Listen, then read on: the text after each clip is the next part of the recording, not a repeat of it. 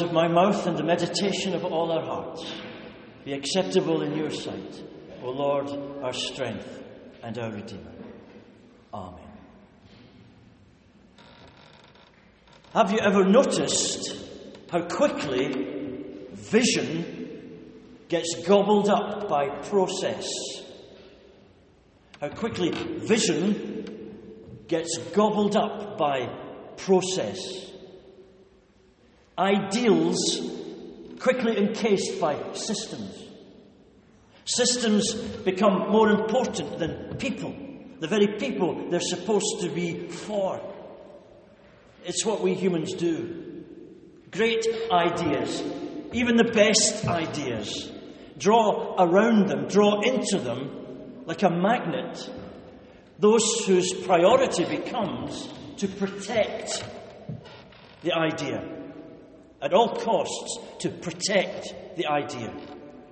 And so they build structures in order to keep it safe, or in order to move it forward, yes, but only in a controlled way. Their controlled way. They are well-intentioned in the beginning. These are not bad words to guard, to preserve, to conserve, to keep the purity, to defend the faith. These are not bad things. But systems soon develop a life of their own. And that's the problem. It happens in business. So that the management guru, Tom Peters, encourages good managers to victoriously and gleefully, with all hands participating, take the lead in destroying the trappings of bureaucracy. Become, he says, an emotional, vociferous, repetitive, public hater of bureaucracy. He says, become a nuisance. Otherwise, those bureaucracies go on to become interested in power, control, stifling innovation, and before you know it, you have what they call an establishment. An establishment with a life and a purpose all of its own, a skewed vision of its own. And that vision is its own survival, empire building, expansion of influence, self-preservation, save the life of my committee, keep your hands off my pet project, protect my patch. And once that mentality is in place in any organisation, woe unto ye who doth dare to rock the boat. The wagons are got into a circle. Spin becomes paranoia. And it happens. It happens in business. It happens in the world of academics, in NGOs. It happens in politics. The bunker mentality of a Richard Nixon or a Saddam Hussein. The secure ramparts of the ruling classes. And there have been political mavericks who presumed, who dared to question the status quo, to prick the bubble of complacency. But they are often sidelined. They're the awkward squad, the troublemakers, disruptive, dangerous even. Whoever dares to challenge with a radical word, whoever confronts with the truth, had better watch out. Had better watch their back. They hated Jesus of Nazareth, the establishment, the religious authorities, the rule book boys. He was such an individual, such a threat, undermining the safe places, seeming to disrespect the old ways, a grade A troublemaker. He would have to be dealt with severely, a disturber of the peace. And I've certainly seen that happen in the national church. That rampart mentality kicks in when the frock coats and the closed minds gather in a huddle or mutter in the corridors of power when some turbulent priest or another shakes the tree. They don't like it. And they're still with us. That mentality is still around. Which brings us to the incident of the woman healed on the Sabbath. Shock, horror, healed on the Sabbath. And that story highlights the tension, the difference Christ makes, the message he brings, the alternative that he represents. There was no mistaking what he was doing, the message he was bringing. His anger at their willful blindness to what was really happening. Here is a daughter of Abraham being released from the prison of a crippling illness that has dogged her life for 18 years. What's not good about that? What's not good about that? What would God not like about that? Indeed, when better for her to be healed than on the Sabbath? Can you see that? He says, can you see that and rejoice in it? It was a moment that brought an unmistakable reminder to them, the establishment, that they had failed the vision. The discreet powers that be, the grey men, and they were all men, bustling and plotting behind the scenes, checking the rule book again and again, a verse for this, a proof text for that. They knew all about the holy books, they just didn't know what the holy books were about.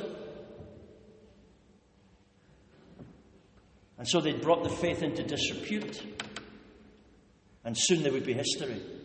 The old wineskins were about to burst as the new wine of the gospel poured out across the world. It was all going to be taken away from them, the power, the status, the dignity, because God was not pleased with how they had, for their own purposes, distorted the dream, corrupted the vision, and imprisoned the souls of men and women with their rule books, their nitpicking regulations, their loveless religious ceremonials.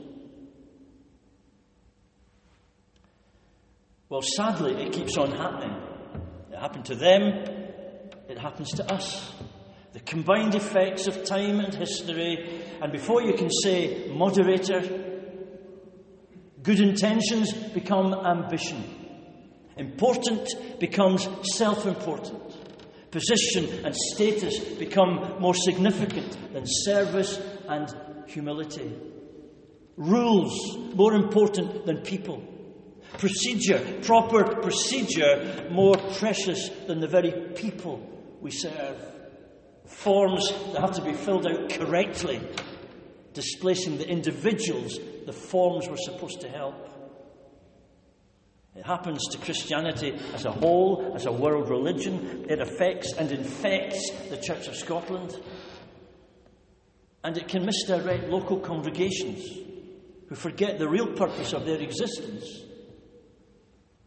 and instead divert their time and their energies and their resources into maintaining the ship, and wondering less and less about the direction in which the ship is sailing, or why it is at sea at all. Local congregations can fall into the trap of thinking that the reason they are there is to be there, instead of seeing that they are there to serve God and hear His call to witness and service. And all too easily, energies are sapped supporting systems. We need to keep asking of everything that we do, is this of the essence? Does this matter for the good of the kingdom of God? Is this good for people? Does it help people grow and feel included and loved? Or is it just an accident of history that we do this way and we do that way because we've always done it this way and we've always done it that way? I learned just last week, how the Dutch Reformed Church at one point in its story tore itself apart over a division between the uplifters and the non-uplifters. Those who thought that the right and traditional way to celebrate communion was that the communion cup should be lifted up during the service, and a whole other lot of people who thought it should just be kept down low. And they ripped the church to shreds over that. Uplifters, keep it down. What is really sacred? What is just tradition? What is no longer relevant? What no longer works? What no longer has any meaning for people nowadays? Is this meeting that we're holding, is it about movement or simply maintenance? Important, crucial questions.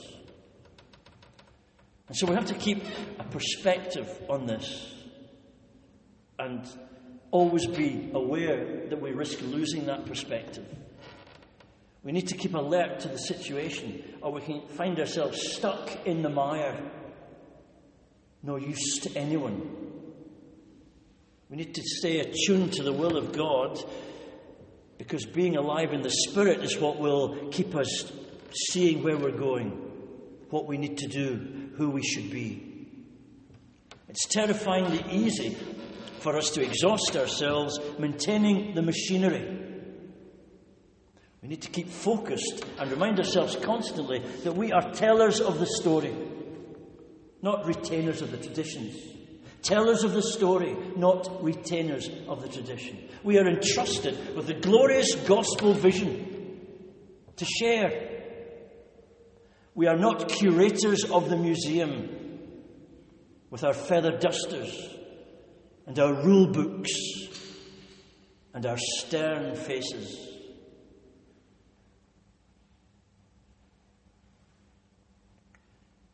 In the name of the Father, the Son, and the Holy Spirit. Amen.